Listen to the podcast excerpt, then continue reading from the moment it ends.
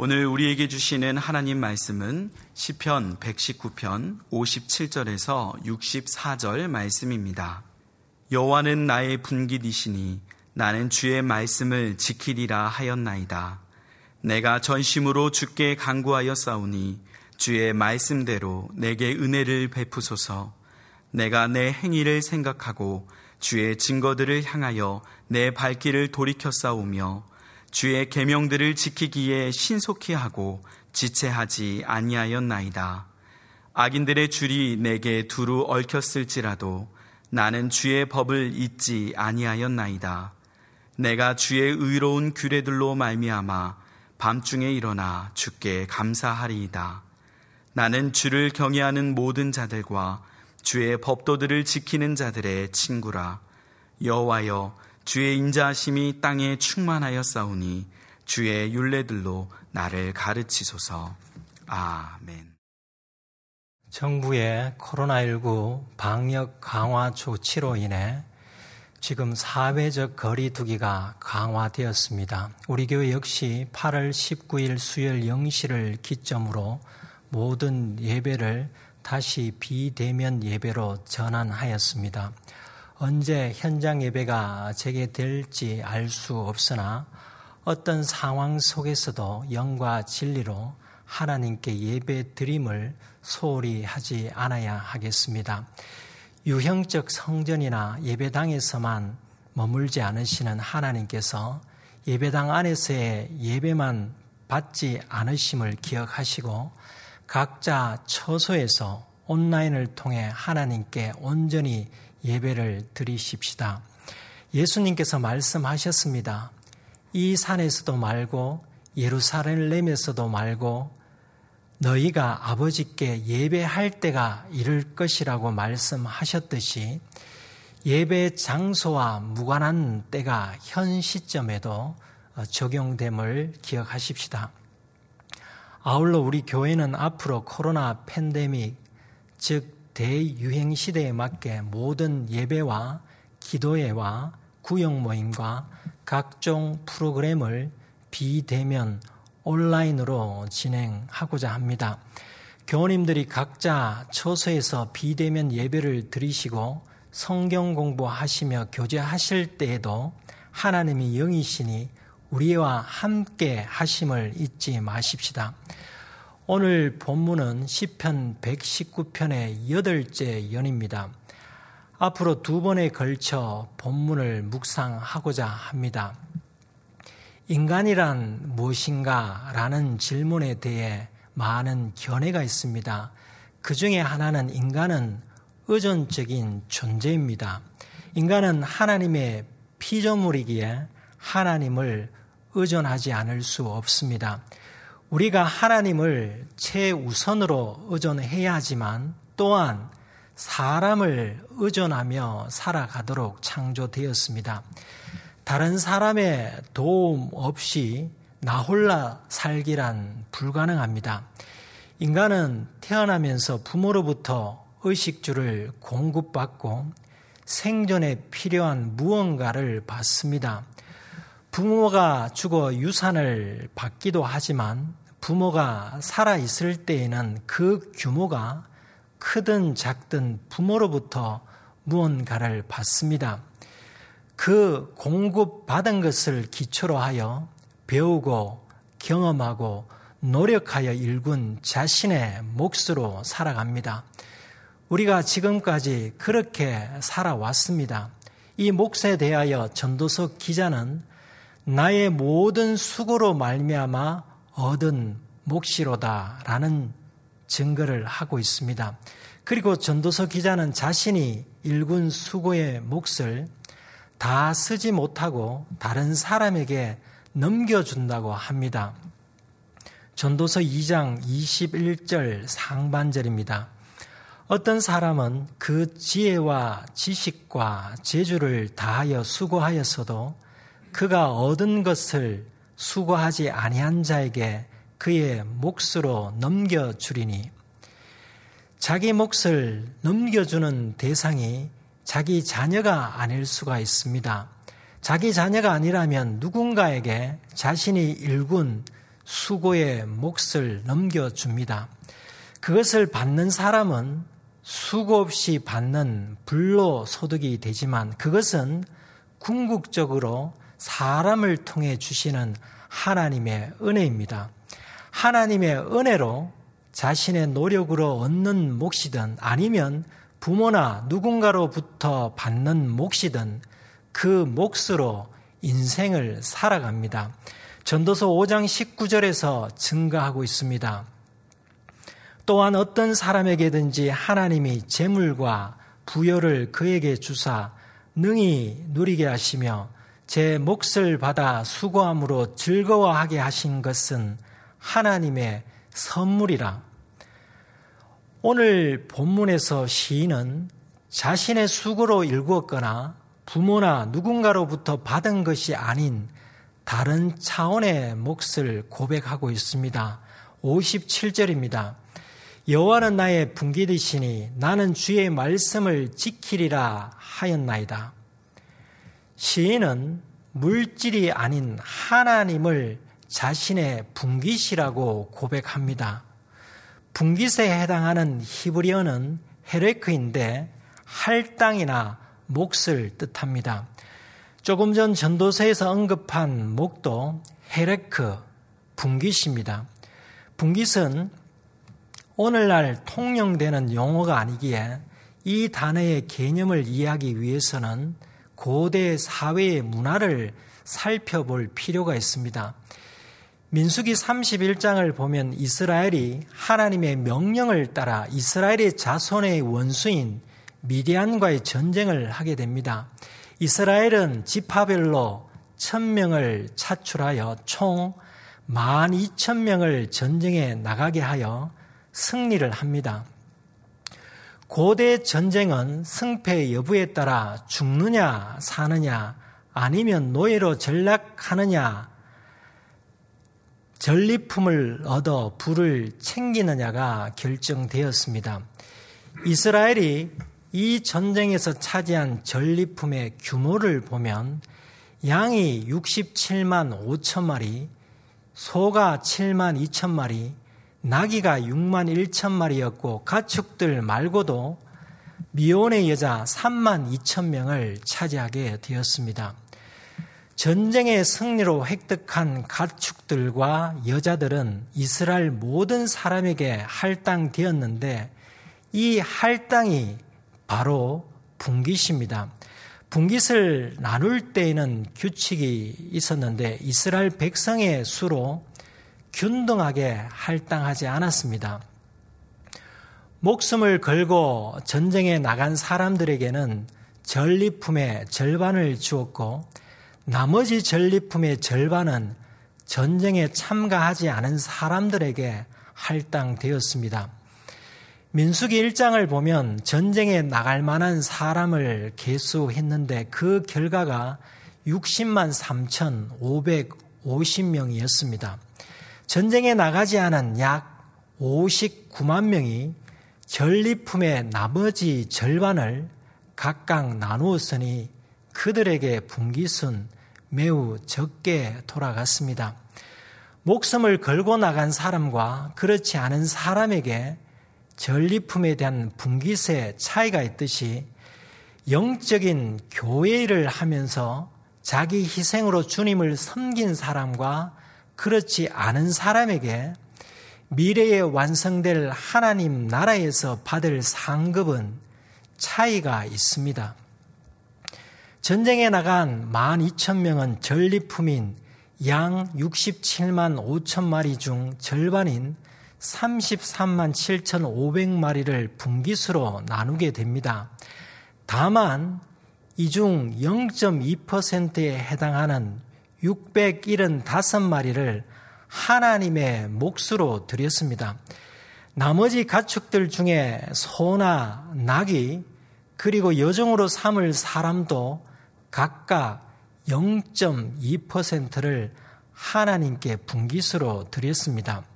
그러면 1인당 양은 28마리, 소는 6마리, 나귀는 2마리, 아, 나귀는 평균 2.5마리, 여자는 평균 1.3명을 분기수로 받게 됩니다. 가축이나 사람은 소수점으로 나눌 수 없으므로 분깃을 차지하는 사람들끼리 적당히 나누었을 것입니다. 전쟁에 나가지 않은 사람들이 하나님께 바쳐야 할 분깃은 전쟁에 나간 사람들의 것보다 10배나 많은 2%였습니다. 하나님께 바치는 분깃은 하나님께 속한 레인에게 주어졌습니다. 고대 사회에서는 이처럼 전리품을 분깃으로 나누는 것을 통해 재산을 늘렸기에 분깃의 개념은 오늘날 기업에서 영업 순이익에 대한 특별 성과급의 할당과는 다른 차원입니다. 고대 사회에서 분깃은 생존에 있어서 매우 중요한 경제 개념이었습니다. 만약에 우리가 승리한 이스라엘의 군인이라면 미대안과의 전쟁에서 받을 분기신 1인당 양 28마리, 소 6마리, 낙이 2마리, 평생 가사 돌봄이 한 명을 포기하고 하나님을 분기수로 삼겠다며 그 모든 것을 포기할 수 있겠습니까? 손에 들어온 것을 놓치기 싫은 것이 인간의 마음이지 않습니까? 시인의 여호와는 나의 분기디신이라는 고백은 곧 자기 생존을 위한 눈에 보이는 물질의 분깃이 없더라도 눈에 보이지 않는 하나님을 자신의 분깃으로 삼겠다는 고백입니다. 할당된 전리품만 분깃이 아니었습니다.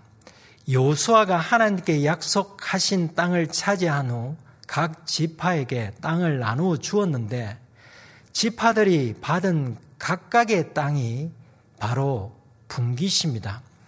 그런데 레위는 하나님께 속하, 속하였기에 분깃을 받지 못했습니다.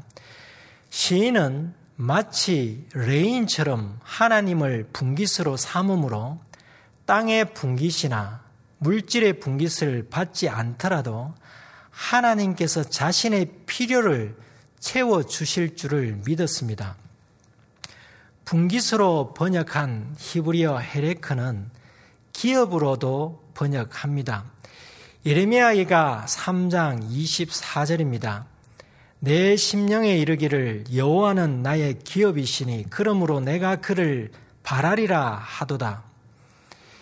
예레미야 선지자 역시 하나님을 자신의 분깃 기업으로 삼았습니다. 그리고 하나님을 바라보았습니다. 하나님을 분깃 기업으로 삼는 사람은 자신이 하나님만 바라볼 수밖에 없는 존재임을 인식하는 사람입니다. 본문의 시인 역시 하나님을 자신의 분깃으로 삼으며 하나님을 바라보는 사람으로서 하나님의 말씀을 지키겠다고 고백하고 있습니다.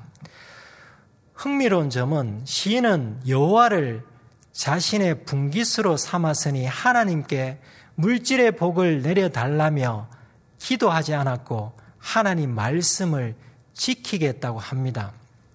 시인은 하나님을 자신의 인생의 전부로 여겼습니다. 시인처럼 하나님을 인생의 전부로 생각하는 사람이라면 하나님의 말씀을 지키도록 힘쓰는 것은 지극히 자연스러운 일입니다. 시인이 단지 지키리라고 미래형으로만 말하지 않았음을 우리는 알고 있습니다. 오늘 본문 이전 여러 차례 자신은 하나님의 말씀을 지켰다고 완료형으로 고백했습니다. 오늘 본문 60절에도 말씀을 지켰다는 표현을 하고 있습니다. 이처럼 시인은 자신이 하나님의 말씀을 지키는 자이지만 앞으로도 하나님의 말씀을 지속적으로 지킬 것임을 다짐하고 있습니다.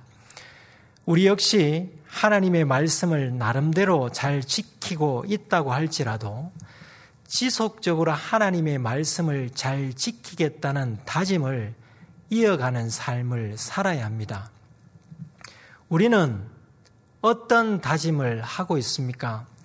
정치적 목적 달성, 권리 회복, 손실 만회, 학업 성취, 자격증 획득, 연봉과 근무 환경이 좋은 직장으로 취직, 더 나은 주거 환경으로 이사, 원하는 물질 구입 등의 성취를 위해 다짐을 하지만 정작 하나님의 말씀을 지키리라는 다짐은 얼마나 자주 하시고 있습니까? 시인이 과거, 과거와 현재처럼 미래에도 지속적으로 하나님의 말씀을 지키리라고 되뇌며 다짐한 이유는 하나님을 자신의 분깃, 자신의 인생의 전부로 삼았기 때문입니다. 우리가 말씀을 지키겠다는 다짐을 하기 위해서는 시인처럼 하나님에 대한 자기 고백이 필요합니다. 하나님이 어떤 분이신가를 자신의 언어로 표현해 보십시오.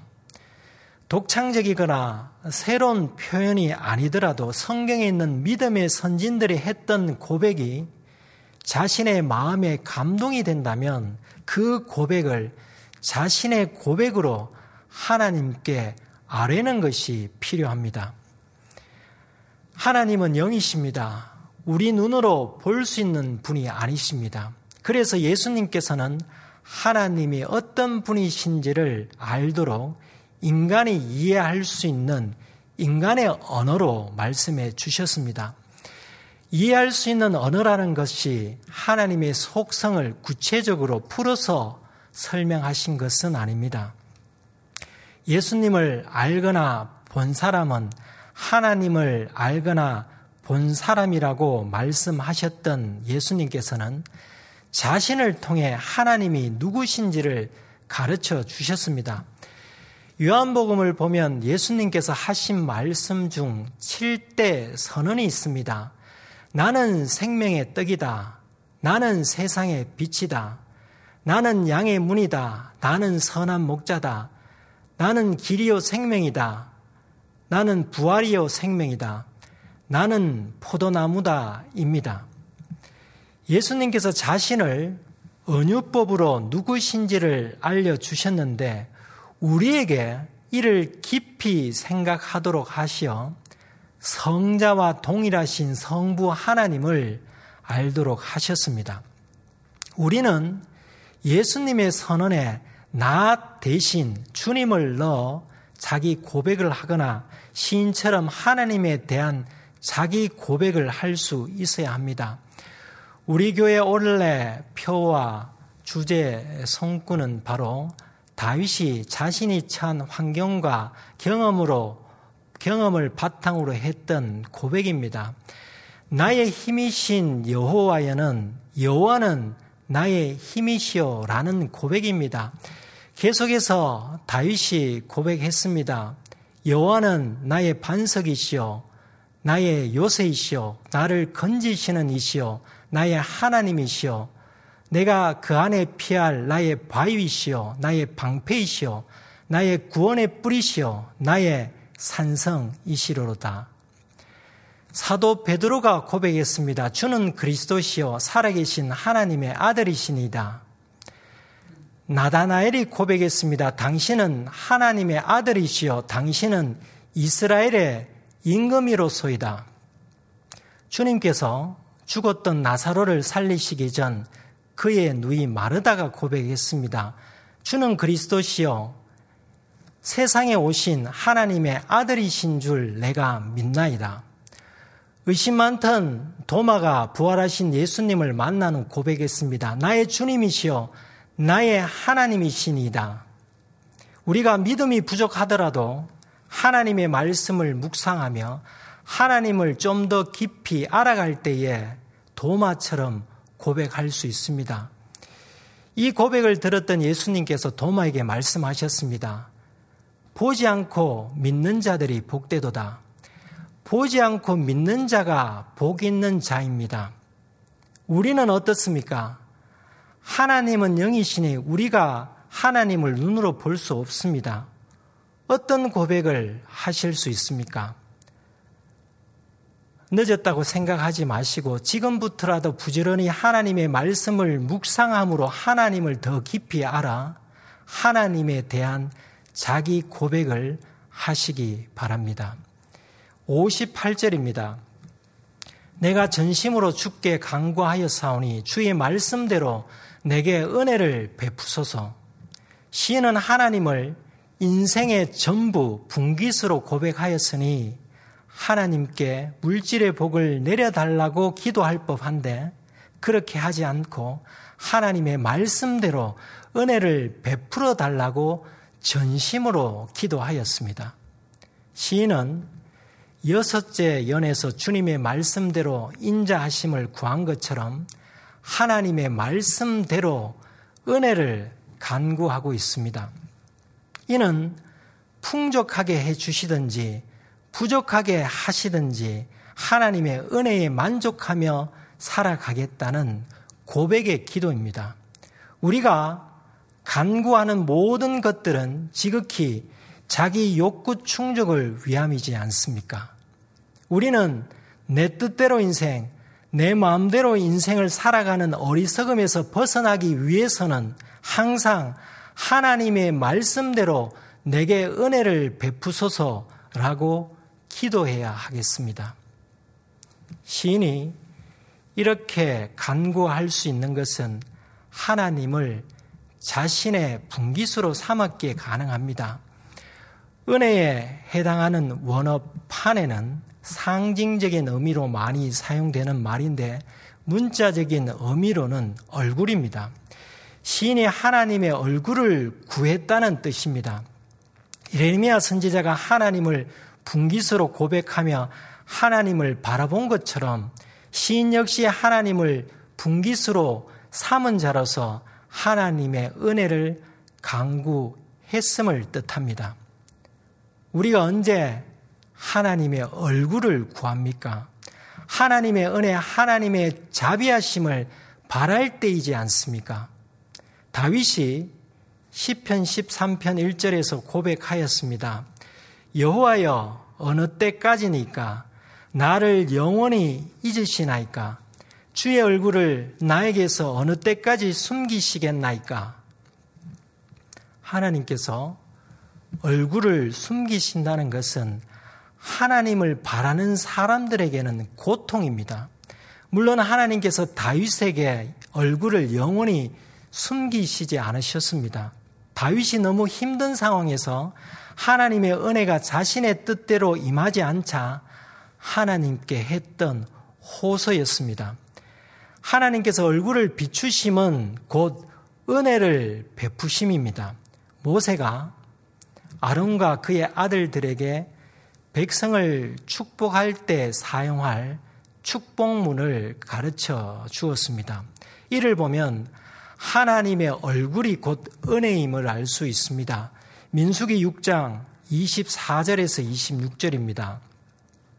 여호와는 내게 복을 주시고 너를 지키시기를 원하며 여호와는 그의 얼굴을 내게로 비추사 은혜 베푸시기를 원하며 여호와는 그 얼굴을 내게로 향하여 드사 평강 주시기를 원하노라 할지니라 하라. 하나님을 분기수로 삼는 사람은 하나님께 전심으로 기도하며 하나님의 얼굴을 구하는 사람입니다. 59절입니다. 내가 내 행위를 생각하고 주의 증거들을 향하여 내 발길을 돌이켜 싸우며 하나님을 분기수로 삼는 사람은 끊임없이 자기 성찰을 하는 사람입니다. 끊임없이 자기 행위에 대해 성찰을 하는 사람은 주의 증거들을 향하여 발길을 돌이키는 사람입니다. 자기 행위를 성찰하면 부족한 점을 고칠 수 있습니다. 하지만 자기 행위에 대한 성찰이 없으면 평생을 살아도 변하지 않습니다. 칭의의 구원을 받았다 할지라도 성화를 이루지 못하고 젖먹이 신앙인으로 머물다가 이 땅을 떠나게 될 것입니다. 자기 성찰은 인생의 큰 전환점이 될 수 있습니다. 누가복음 15장 비유에 나오는 둘째 아들이 어떠했습니까? 하나님을 분기수로 삼지 않았고 또한 땀 흘려 노력한 것을 자신의 분기수로 삼지 않았습니다. 그가 아버지에게 재산 중에 내게 돌아올 분깃을 내게 주소서라고 말했습니다. 그리고 자신의 분깃을 받아 집을 나가 허랑방탕하게 살았습니다. 허랑방탕한 삶에 자기 행위에 대한 성찰이 있었겠습니까? 둘째 아들은 그러다가 인생의 흉년을 맞이하게 되었고 궁핍하게 되었습니다. 그런데 궁핍할 때에 하나님의 얼굴을 바라보는 사람이 그렇지 않은 사람보다 훨씬 낫습니다. 탕자는 아버지를 생각했습니다. 하늘과 아버지께 죄를 지었음을 깨달았습니다. 탕자에게 흉년과 궁핍이 자기 행위를 성찰하는 시간을 갖도록 하였습니다. 탕자가 아버지를 분기수로 삼지 않고 물질의 분깃을 받아 집을 나가 허랑방탕하게 살았던 것은 잘못된 일이었지만 흉년과 궁핍을 통해 자기 행위를 성찰하게 된 것은 잘된 일이었습니다. 주목할 점은 탕자가 성찰을 하는 것만으로 그치지 않았고 아버지께로 발길을 돌이켰다는 점입니다. 이는 본문의 시인처럼 주의 증거들을 향하여 발길을 돌이킨 것입니다. 우리가 자기 행위의 성찰을 통해 문제점을 발견하면 그것으로 끝내지 말고 탕자처럼 그리고 시인처럼 발길을 하나님의 말씀을 향하여 돌이켜야 합니다. 하나님을 분기수로 삼는 사람은 자기 행위의 성찰을 통해 하나님의 길에서 벗어난 것을 깨달을 때마다 하나님의 말씀이 인도하는 길로 돌이키는 사람입니다. 최근 정부에서 코로나 바이러스 감염증 재유행이 현실화되면 외환 위기 때보다 고용 시장이 더 어려워질 것이라고 발표하였습니다. 지금까지도 어렵게 왔지만 전망도 밝지 않습니다. 사회적 거리두기가 3단계로 격상되면 지금보다 더한 고용 축소, 소비 감소, 기업 매출 감소, 연쇄 도산, 은행권 부실로 이어질 수 있다고 예상하고 있습니다. 한국은행은 현재 우리나라의 비필수 비재택 일자리는 전체의 35% 정도 수준이며 앞으로 봉쇄 조치가 강화되면 취업자 3명 가운데 1명은 근무 시간 단축 또는 일시 휴직으로 정상적 경제 활동이 어렵다는 전망을 내놓고 있습니다. 경제협력개발기구 OECD는 올해 우리나라 경제 성장률을 코로나19 방역 조치 강화가 이루어지면 마이너스 2.0%까지 추락할 것으로 예상하고 있습니다. 이러한 상황이 말해주고 있듯이 지금 어려운 형편에 처해 있는 사람들이 많이 있습니다. 수고하여 이미 얻은 분깃을 지키기 어렵고 수고하여 얻을 분깃도 사라지고 있습니다. 어떤 사람에게는 코로나로 인한 어려움이 탕자가 겪은 흉년일 수도 있고 어떤 사람에게는 코로나가 자기 행위를 성찰하는 계기가 될 수 있습니다. 어떤 상황에서든지 우리가 할 수 있는 일이 무엇이겠습니까? 하나님을 자신의 분깃으로 삼고 하나님의 은혜를 바라보며 하나님의 얼굴이 자신에게로 향하기를 전심으로 기도해야 하지 않겠습니까? 비록 물질의 분깃은 사라졌거나 사라지고 있을지라도 좌절하거나 두려워하지 않고 하나님을 분깃으로 삼는다면 현재의 시련이나 앞으로 어떤 시련이 닥쳐오더라도 힘이신 하나님께서 얼굴을 비추시는 은혜가 임하실 것입니다. 기도하시겠습니다. 하나님 아버지, 시간과 공간을 초월하여 영이신 하나님께 각자 처소에서 영과 진리로 예배 드릴 수 있는 은총을 베풀어 주셔서 감사드립니다. 큰 예배당이나 특정한 장소에만 임재하시어 은혜를 베풀지 않으시고 아버지께 참되게 예배하는 자들이 있는 곳은 어디든지 예배를 받으시는 하나님께 감사와 찬양을 드립니다.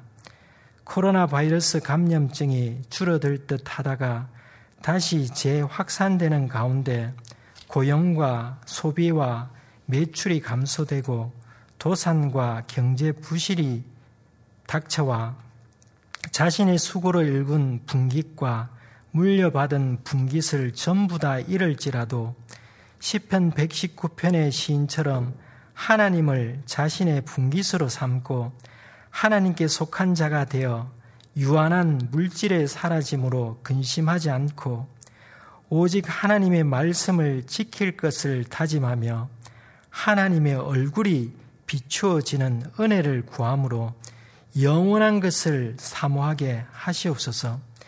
하나님 아버지를 인생의 전부로 삼음으로 유혹에 빠지기 쉬운 어려운 시기에 자기 행위를 성찰하여 죄악에 빠지지 않게 하시옵소서.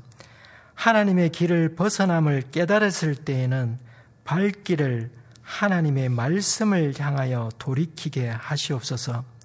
그리하여 하나님을 자신의 분기수로 삼는 사람이 가장 복된 자임을 삶으로 입증하게 하시옵소서.